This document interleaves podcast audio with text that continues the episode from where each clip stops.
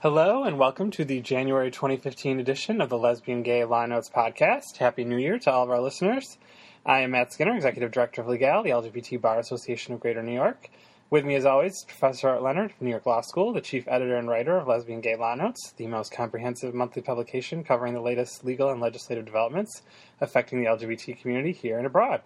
Just a reminder if you're listening to us on iTunes and enjoying our program, please do take a minute to rate us highly so that we will continue to gain more listeners. All right, first up this month, uh, the last month of 2014 and the first week of 2015 have not been unlike the rest of last year, filled with developments on the marriage equality front. Where do we stand today, Art? Where we stand today is we have 36 states, as of today, actually, because we are taping this on uh, January 6th, which yeah. is the day when same sex couples in Florida can get married everywhere in the state.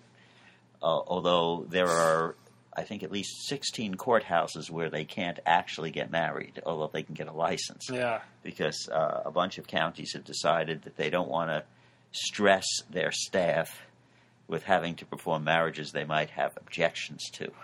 So, but uh, the lead up to this, uh, in December was uh, a very interesting month on this because uh, the federal district court back in August uh, District Judge Robert Hinkle had ruled that the ban on same sex marriage in Florida was unconstitutional, and he had stayed his ruling for 90 days.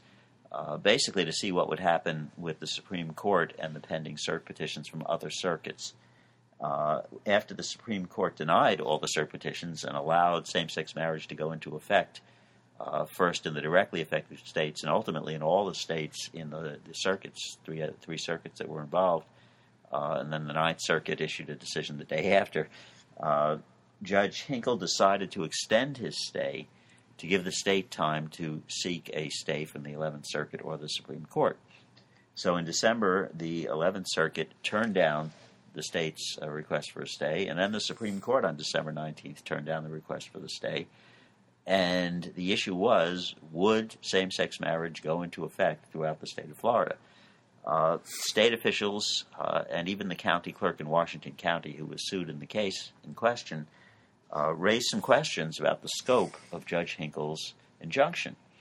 Uh, the claim was that the injunction ran against two state officials, and therefore the state itself would be precluded from enforcing the ban, but that it also named only one clerk as a defendant, the clerk in Washington County, and quite literally ordered her to provide uh, relief to the plaintiffs, a single uh, same sex couple. So she asked the court, in the wake of much discussion and argumentation in the state about how uh, much had to go into effect when the stay was lifted, she asked Judge Hinkle for clarification. And he asked the state to uh, weigh in and the parties uh, to the lawsuit to weigh in on what the scope of his injunction was. And keeping everyone in great suspense, he released his decision on New Year's Day. He may be one of the only judges in the United States who was working on that federal holiday. Mm-hmm. And he issued an opinion stating that uh, actually his injunction as such only applied to that clerk uh, and required her to issue a license to the plaintiff couple in that case. But he said when my stay is lifted, my constitutional ruling goes into effect statewide, and therefore it is unconstitutional for the clerks in all the other counties to refuse to issue marriage licenses uh, or to perform marriages. Uh, so the state threw in the towel, basically, at that point. Uh, and uh, Attorney General Bondi said uh, yesterday, January 5th, as the first marriages were being conducted in the evening, she said, uh, We wish you well. With friends like her. Yes, with friends like her. And there was even some speculation that the state might back down from appealing to the 11th Circuit. They've noticed their appeal, uh, but their uh, brief isn't due yet for a while. And the 11th Circuit certainly hasn't scheduled argument. So who knows? But yeah. there are other states in the 11th Circuit where litigation is pending. So this case is going to get up there. The issue is going to get up there at some point, although it's possible that it won't get there before the Supreme Court does something. And that was the other really major development of December the filing of briefs in the Supreme Court uh, in support of the petitions for cert. Uh, they had actually been mainly filed uh, rather early, but then later in the month, the petitions for the states.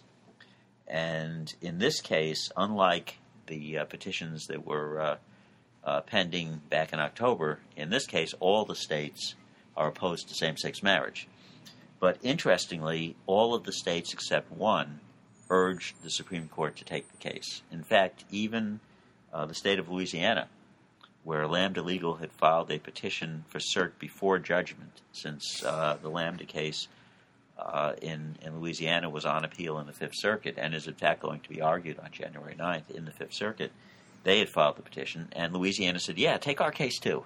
In fact, take our case instead of all the others because it's the best one for you to take.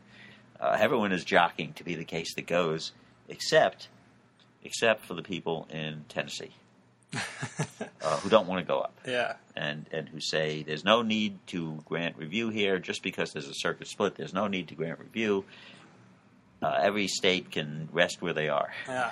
Uh, but uh, it is widely anticipated that at its January 9th conference, at which all of these cert petitions are now listed on the agenda, that the Supreme Court is likely to grant cert in one of these cases. And we actually have the a new cert petition from Idaho. correct? Yes, uh, two two cert petitions Yeah. uh, because both the governor and the attorney general were sued, and so they both filed cert petitions, uh, and uh, they're saying, uh, of course, we are in a state that already has a court of appeals decision.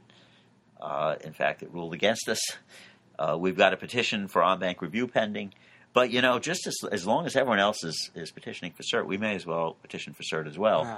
So ask the Supreme Court to take our case, regardless of whether the Ninth Circuit grants en banc review, which they seem unlikely to do.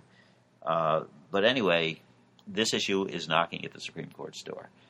But I think, and this is this is the point of our lead article in the January issue, that the Supreme Court has already signaled where things are going. Uh, it's possible that no cert petition will be granted on January 9th because the court doesn't always make a decision on cert petitions at the first conference where it discusses them. Sometimes it takes more than one conference. If a uh, member of the court asks for further time to think about it, they will put it to the next conference, which will be later in January. The later they grant cert, the less likely it is that a decision will occur this term of the court. Uh, so a lot of people are rooting for them to grant cert in one or more cases on January 9th because if they do, it seems very, very likely that it will be argued in the spring and decided by the summer. Mhm.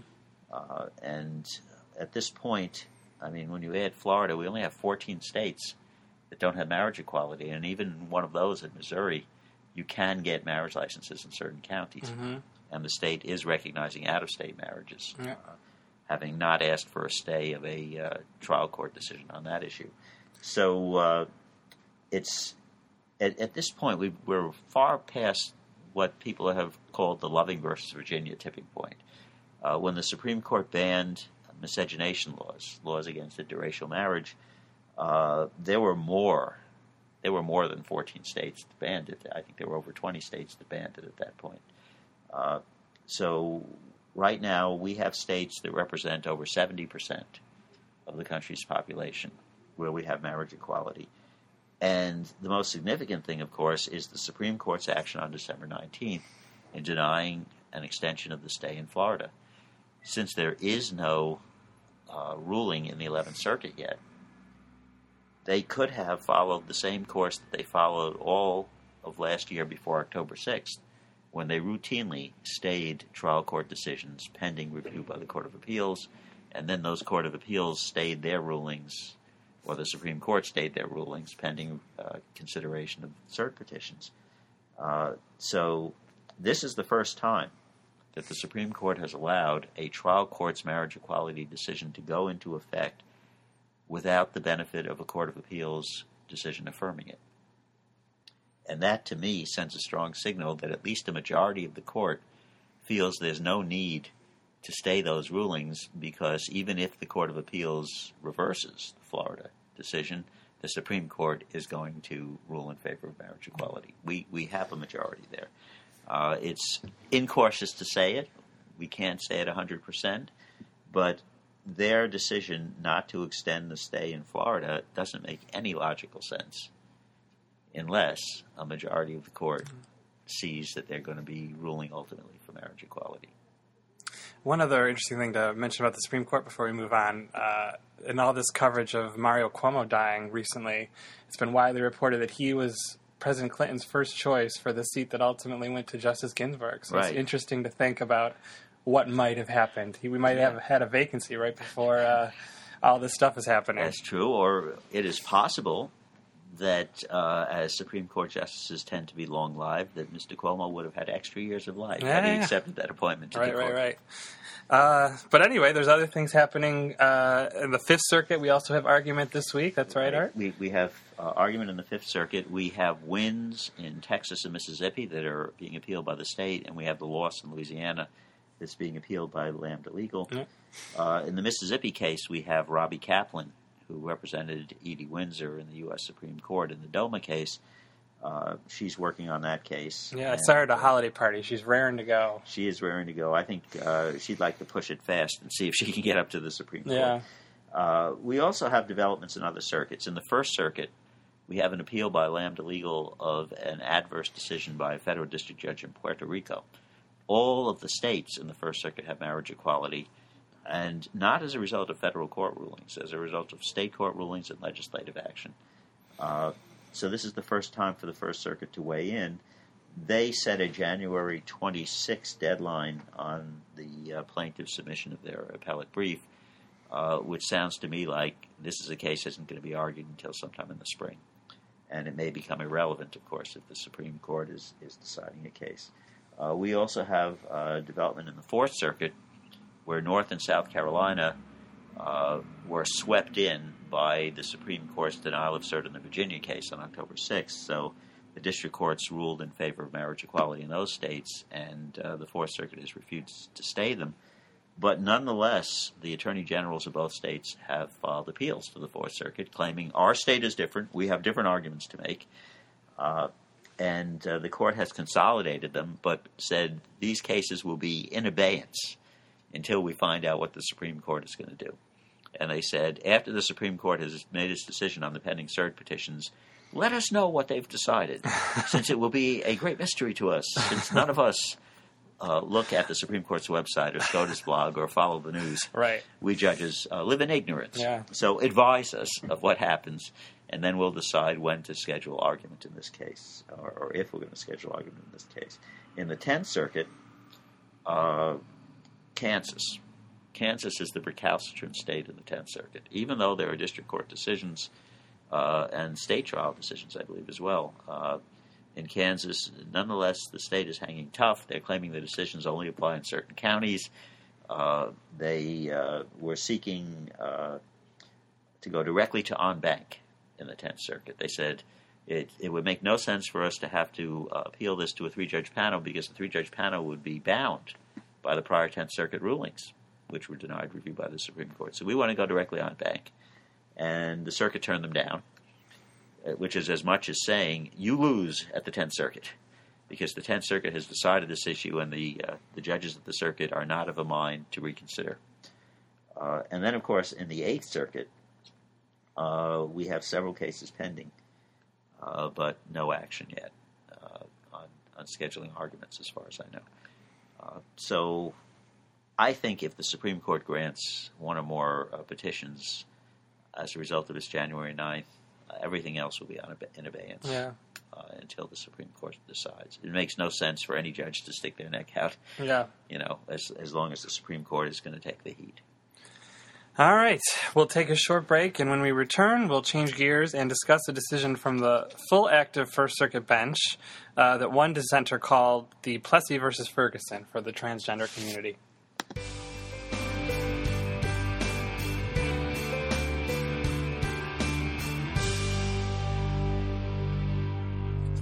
All right, we're back discussing Kosilek versus Spencer, a decision from the en banc First Circuit, reversing uh, an earlier First Circuit panel and a district court judge who both concluded that the Eighth Amendment Cruel and Unusual Punishment Clause required the state uh, Department of Corrections to provide sexual reassignment surgery to a transgender prisoner. What should our listeners know about this case, Art? Well, this this came as a bit of a surprise uh, to everyone, but I guess the uh, the grant of en banc review came as a surprise. The Fifth Circuit, at the time the petition for en banc review was filed, had only five active judges, and a majority of them had made up the panel. But it was a two to one vote in the panel. Uh, since then, a, an additional judge has been seated in the First Circuit, but uh, because he was not seated at the time this case was being considered, he didn't participate in the en banc review, uh, which of course could have caused problems because it could have been a tie vote, but then a tie vote would have probably left the three judge uh, panel decision in effect. Mm-hmm. Uh, so, in any event, this is uh, Michelle Kosilek is a life prisoner with no possibility of parole. Uh, she was convicted of the murder of her wife. Uh, she was married to a woman while uh, living under a male identity, but struggling with her gender identity. We often talk about how important uh, plaintiff choice is in cases, and unfortunately, this is not the best sort of uh, background well, for, but, for a plaintiff. But, but once you get into the prison system, uh, I don't think that would make a big difference. Well, some people are saying that's why the case went the way it went. Well, perhaps not as a, a matter of, as a matter of politics. Yeah. But uh, the wording of the court doesn't suggest that. Yeah. Uh, the, the, problem here is the district judge uh, has had an ongoing uh, role in this case, uh, Mark Wolf, in uh, the U.S. District Court of Massachusetts, because from an early stage, uh, was seeking treatment for her gender identity disorder, and was encountering resistance. Uh, many state court systems have taken the position that if someone wasn't already on medication when they were incarcerated, they were not going to start them on medication, including hormone treatment. Uh, so she had to sue to get hormone treatment. She had to sue to get permission to dress as a woman and to get them to require them to address her as a woman. And, and she's in a male prison. She's in an all male prison. Uh, it seems that Massachusetts has only all male and all female prisons. There's only one all female prison. Uh, so the uh, the state now, under court order, has been applying, uh, has been supplying hormone therapy, has been supplying psychoanalysis, has allowed her to dress as a woman, is housing her in a male prison, and evidently there have been no problems in terms of security with that. But she insists that she needs the sex reassignment surgery. She needs the last step. Uh, and uh, expert uh, testimony was provided on her behalf, uh, suggesting that uh, she still needs it very badly, uh, that she has suicidal ten- tendencies, that she might harm herself, that she might try to perform surgery on herself using non sterile stuff that you might come across in a prison.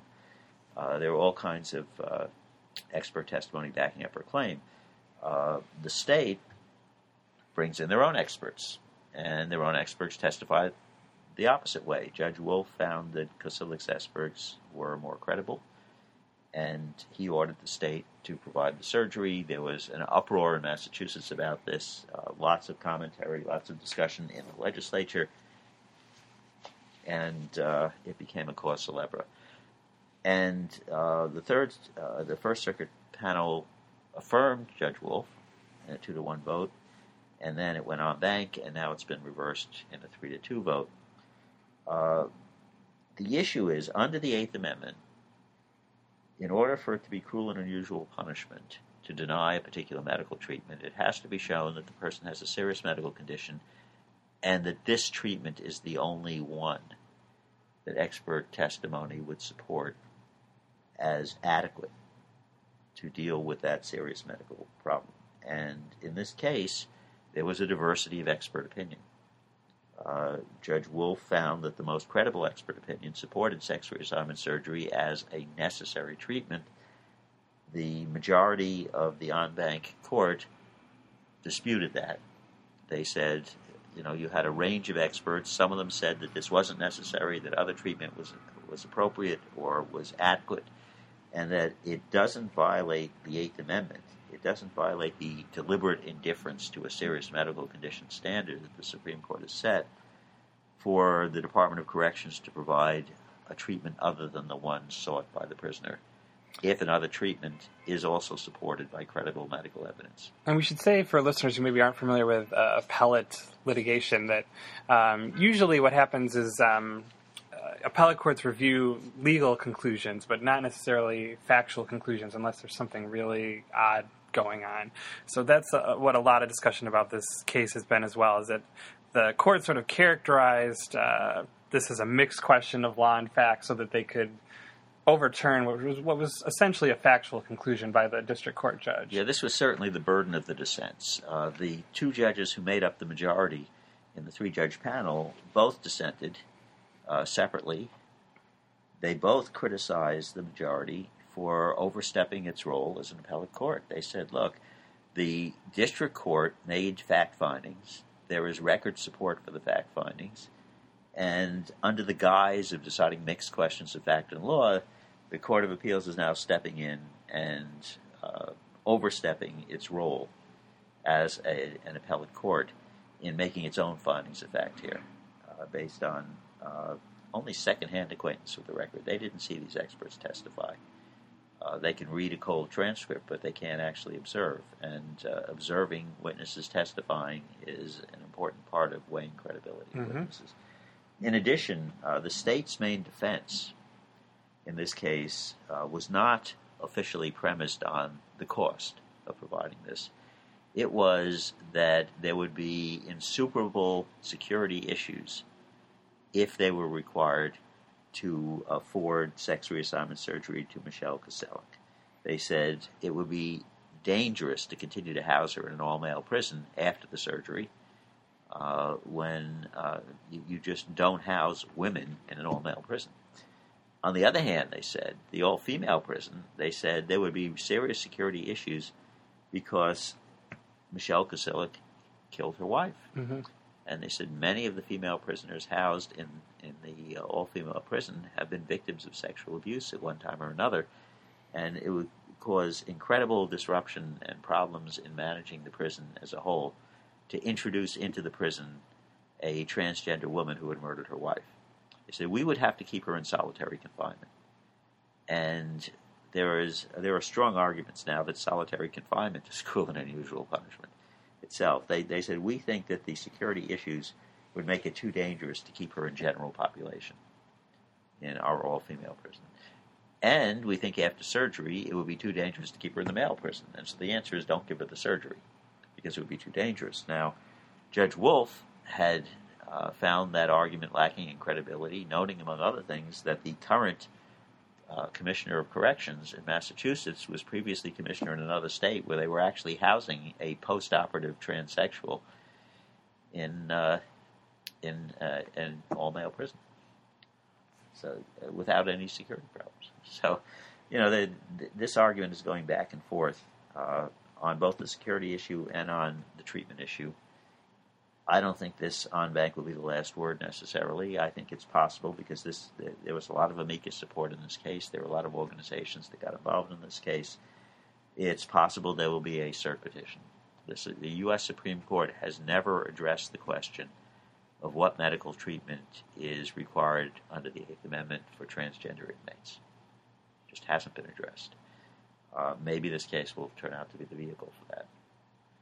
But in the meantime, Michelle Kosilek, who's now in her 60s, uh, will not get sex reassignment surgery for now.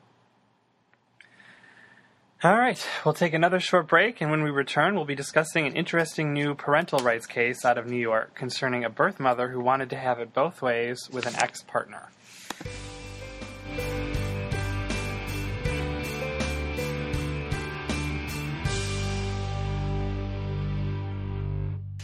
All right, we're back discussing the case of Arriaga versus Dukoff, a unanimous panel decision from a mid level New York appellate court finding that a birth mother is judicially stopped from arguing that her former partner lacks standing to seek visitation after earlier suing her for child support. Can you tell us about it, Art? Yeah, uh, this involves Estrelita Arriaga and Jennifer Dukoff. Uh, they had been living together beginning in December 2003. They registered as domestic partners in 2007. They decided to have a child together. Dukoff became pregnant with uh, anonymous, anonymously donated sperm. She gave birth to their daughter in November 2008 while they were living as domestic partners. Uh, they shared res- parental responsibilities, but Arriaga never legally adopted the child. Their relationship ended in May 2012, and Arriaga moved out of the uh, of the home in September of that year. The child at that point was about four years old. Arriaga continued to visit with the child several days a week. In October, uh, after Arriaga had moved out, Dukoff filed a petition in the family court seeking child support. And in support of that petition, she had to allege that uh, Arriaga should be responsible for supporting the child because she was a parent. That's a basis for, uh, for seeking an order of child support. And Dukoff, of course, uh, the response was under New York law, I don't have any rights. I don't have any parental rights. How can you require me to give support? Uh, but the court resolved that question in favor of Dukoff and ordered Arriaga to make child support payments. Now, in the meantime, Arriaga had wanted to solidify her legal right to visitation or even to join custody, so she had filed a separate petition in the family court seeking ch- custody and visitation uh, by court order. And uh, once the family court had ordered uh, her to pay child support, she filed an amendment, amendment to her complaint. Uh, she informed the judge before whom it was pending that she had now been adjudicated a parent of the child and therefore had a right to seek custody and or visitation. And now it's Dukoff who's turning around and saying, well, hold on a minute. Under existing New York precedents, uh, since you never adopted the child, and since during the time when we were together, New York did not have marriage equality, so you weren't married, you're not a legal step parent of the child, you really have no basis for uh, seeking a custody or visitation order because you are under the Alison D. versus Virginia M case from the early 1990s. You are a legal stranger to the child, and so you have no standing here. And the response, of course, is well, hold on a minute. The family court has ordered me to pay child support and as part of that order had found that I'm a parent. If I'm a parent for purposes of child support, well, then I'm a parent for purposes of custody and visitation. And so she raised the argument of judicial estoppel. Once a court has decided an issue favorably to a party, that party can turn around and argue the opposite in a subsequent proceeding uh, between the same parties, certainly. And both the trial court and the appellate division here, a unanimous decision by the Second Department in Brooklyn, said uh, judicial estoppel here applies. And uh, Arriaga, who at that point in the case had decided she was just seeking a visitation order, she was not seeking joint custody, she has a right to visitation by court order. And the court specifically rejected the argument uh, by uh, Dukoff that Arriaga should also be bound by judicial estoppel. Said, after all, in the prior case, she argued that she wasn't a parent in order to escape uh, child support. The court said, well, no, that's not how judicial estoppel works. Judicial estoppel says if you win on a point, then you're stuck with that point Yeah. in subsequent litigation, even if you'd want to argue against it. She didn't win on that point. She lost on that point. So she can turn around now and argue that point and say that she was adjudicated a parent. Uh, so it's an interesting outcome. I mean, we continue to struggle in New York with the legacy of the Alison D case Yeah. uh, because the uh, Court of Appeals has rejected the use of equitable estoppel. Uh, the equitable estoppel theory would be that the birth mother has represented to her partner that her partner will be a full parent to the child. And the partner, in reliance on that, has uh, remained as a parent, has performed parental duties, has provided support, Right. et cetera, et cetera. And, and therefore, the birth mother should be equitably estopped. Yeah. The Court of Appeals has rejected that. Yeah. They've said that would require an intrusive inquiry in every case as to the nature of the relationship, et cetera, et cetera, and things wouldn't be clear cut enough Yeah. So the Alison D case requires biology or adoption. Or adoption. and uh, And at the time of Alison D, adoption wasn't available, but uh, there was a subsequent decision from the Court of Appeals making it available. Yeah. And so now uh, same sex partners of birth mothers can adopt Yeah. with the permission of the birth mother. Sometimes the problem is that after the child is born and after things settle down a little after the birth, the birth mother has second thoughts about allowing her partner to adopt. right. Uh, and so sometimes we have cases where you read in the court's opinion that uh, they, they made out adoption papers, but somehow they didn't take it all the way through the process. Or they didn't want to pay the fees associated with having a home study done, or whatever. Or maybe they didn't feel their home would stand up very well in a home study. Uh, but for any any event, uh, unlike the case law in several other states which haven't accepted uh, the equitable estoppel theory, we still struggle in New York. And we've talked about a couple times on the podcast this year about the marriage presumption and how that has been somewhat of a workaround for couples that are married before they have kids. Right. But that's the that's the big thing. I mean, you'd have to be you have to be married before the child comes along. So that doesn't and apply. And you have to, to have an anonymous sperm donor, according to a recent case that yeah. we discussed. Yeah. Um, but I actually worked on uh, pro bono uh, my, when I was still practicing this case that uh, established that child support is uh, a possibility. It's HM versus ET, and that came out at the same time the court reaffirmed Alison D. So it's incredibly complicated uh, situation, and there's all there's lots of talk that the legislature could fix a lot of these problems, but uh, well, the legislature could, but New York State's legislature is politically divided in such a way that getting rational legislation on just about any topic is very difficult. Yeah.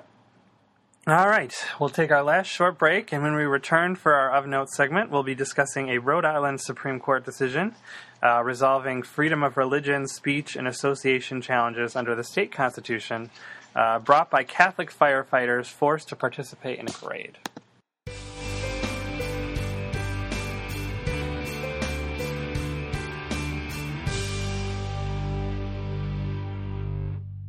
All right, we're back to wrap up with our of note segment for this edition. In 2001, two Catholic firefighters in Providence, Rhode Island, uh, received a work assignment to drive a fire truck in that year's Pride Parade. What happened next, Art? Well, what happened next was uh, I think that uh, these firefighters inspired various comments from people along the parade route, and they felt embarrassed uh, at the, the remarks people were making. Uh, they also uh, encountered some snickering and remarks from coworkers. They they stewed about this for a while, and they finally decided to file a lawsuit. They felt that they shouldn't have been required. After all, they had protested initially uh, when the assignment was made. They weren't going to go in any gay rights parade, and uh, their boss, the fire chief, uh, said, "Well, just a minute. You know, this is you know the mayor." Turns out the mayor had a role in this. This was a very political thing that uh, many organizations that have parades would like to have a fire truck, a fully staffed fire truck in their parade. And this year, for the first time, uh, it seems that the Providence Pride Committee had asked and had received a yes, you know, the, and the mayor was backing it up. Uh, so they decided to sue. Uh, they claimed that there was discrimination, that there was infliction of emotional distress, but most significantly, for purposes of this new Rhode Island Supreme Court decision, they said it violated their constitutional rights of free exercise of religion. They said they should have been allowed to refuse to participate on the basis of their religion. And uh, the motion that went up to the Rhode Island Supreme Court for review here was a motion by the now former mayor and former fire commissioner uh, saying that they enjoyed qualified immunity from suit in this case and they should be dismissed from the case as defendants. Uh, the city of Providence was also a defendant. So they were basically arguing on their own uh, that they should be dismissed under grounds of qualified immunity, and the uh, trial court had refused uh, on the, the, qualified immunity. Said we have much more fact finding to do in this case before I can make a decision on that. Uh, and under Rhode Island practice, this would be an interlocutory appeal that would not be allowed as of right. So they had to petition the state supreme court uh, for a writ of certiorari to consider their immunity claim.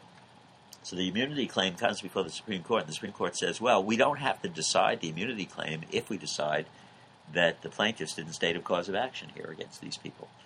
And they decided that the plaintiffs hadn't stated a cause of action. Uh, the main focus being on whether a firefighter has a First Amendment right to refuse a valid work order based on his or her personal religious beliefs. And they said no. They said uh, uh, this isn't forced speech. This isn't forcing you to state that you agree with gay rights or same sex marriage or something like that. You were assigned to run a fire truck. As a relatively anonymous person in the parade, you weren't, you know, asked to carry a banner or communicate a message. that if any message is communicated by the fire truck operating in the Gay Pride Parade, it's that the city as a political entity or the fire department as an entity is supportive of gay rights. But it doesn't say anything about any of the people who are running the truck. It's not compelled speech. Uh, and this seems to be in line with uh, Supreme Court precedents re- recently, which have discounted the argument that public employees, when they're engaged in their official duties, are also engaged in personal First Amendment expressive activity.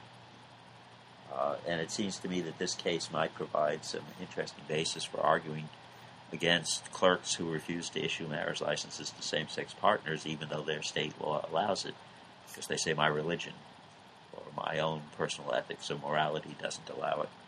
Uh, when someone is acting as a government employee, they're acting on behalf of the government, not on behalf of themselves. When they're speaking in an official role, they're speaking on behalf of the government and not themselves. Which is why, if they say something that the government considers wrong or that considers inappropriate, they can be disciplined even though this could be seen as a content-based regulation regulation of speech, it's not their own speech; it's the government's speech. And drawing the line between personal speech and government speech can be difficult. But it seemed it was pretty clear to the court here that uh, the government was not compelling these people to engage in any kind of anti-religious action. Mm-hmm. Uh, the fact that their particular religious beliefs disapproved of homosexuality uh, was seen by the court as basically irrelevant, that they did not have a valid constitutional claim, and therefore there was no need to decide the immunity issue because the court said this case has to be dismissed. There is no basis for finding any liability on the part of these officials or the city to these firefighters. And since they actually brought these claims under the uh, under their state constitutional guarantees, uh, it looks like it's the end of the road. They can't yeah, I don't think I don't think I don't think they made a, uh, a First Amendment argument. Yeah. it was a uh, state constitution, state, state freedom of speech, right? Yeah.